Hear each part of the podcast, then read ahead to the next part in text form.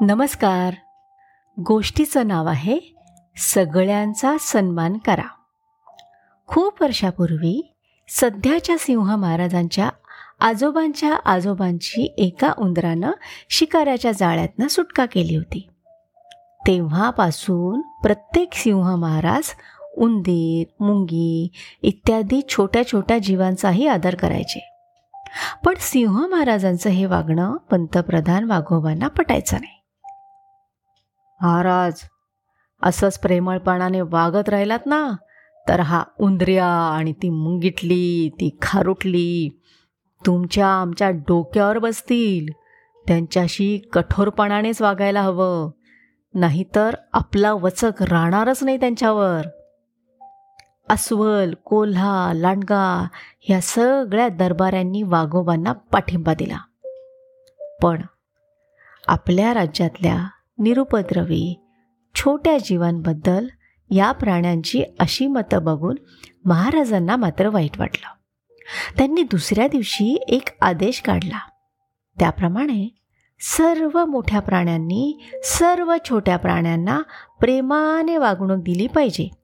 असं जे कोणी वागणार नाहीत मग ते कोणत्याही पदावर असोत किंवा शक्तिशाली असोत त्यांना राज्यातून हकलून दिलं जाईल हो.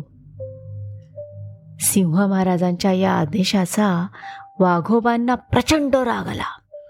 त्यांनी गेंडाश्री महाराजांसोबत संधान बांधण्याचा दुष्ट हेतू घेतला आणि शेजारी राज्यात एके दिवशी गुपचूप भेट दिली.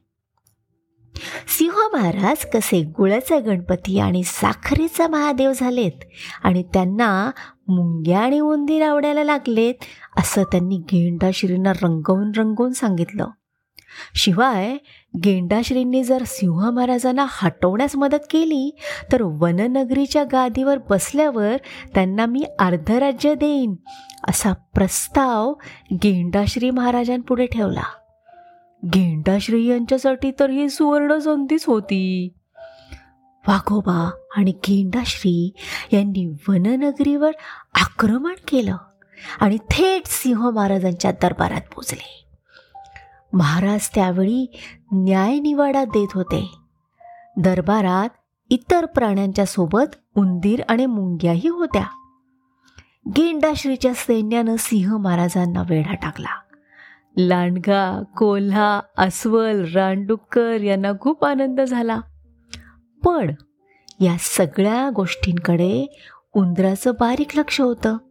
त्यांनी पटकन गेंडाश्रीच्या डोक्यावर उडी घेतली झटपट कच्चदेशी चावा घेतले.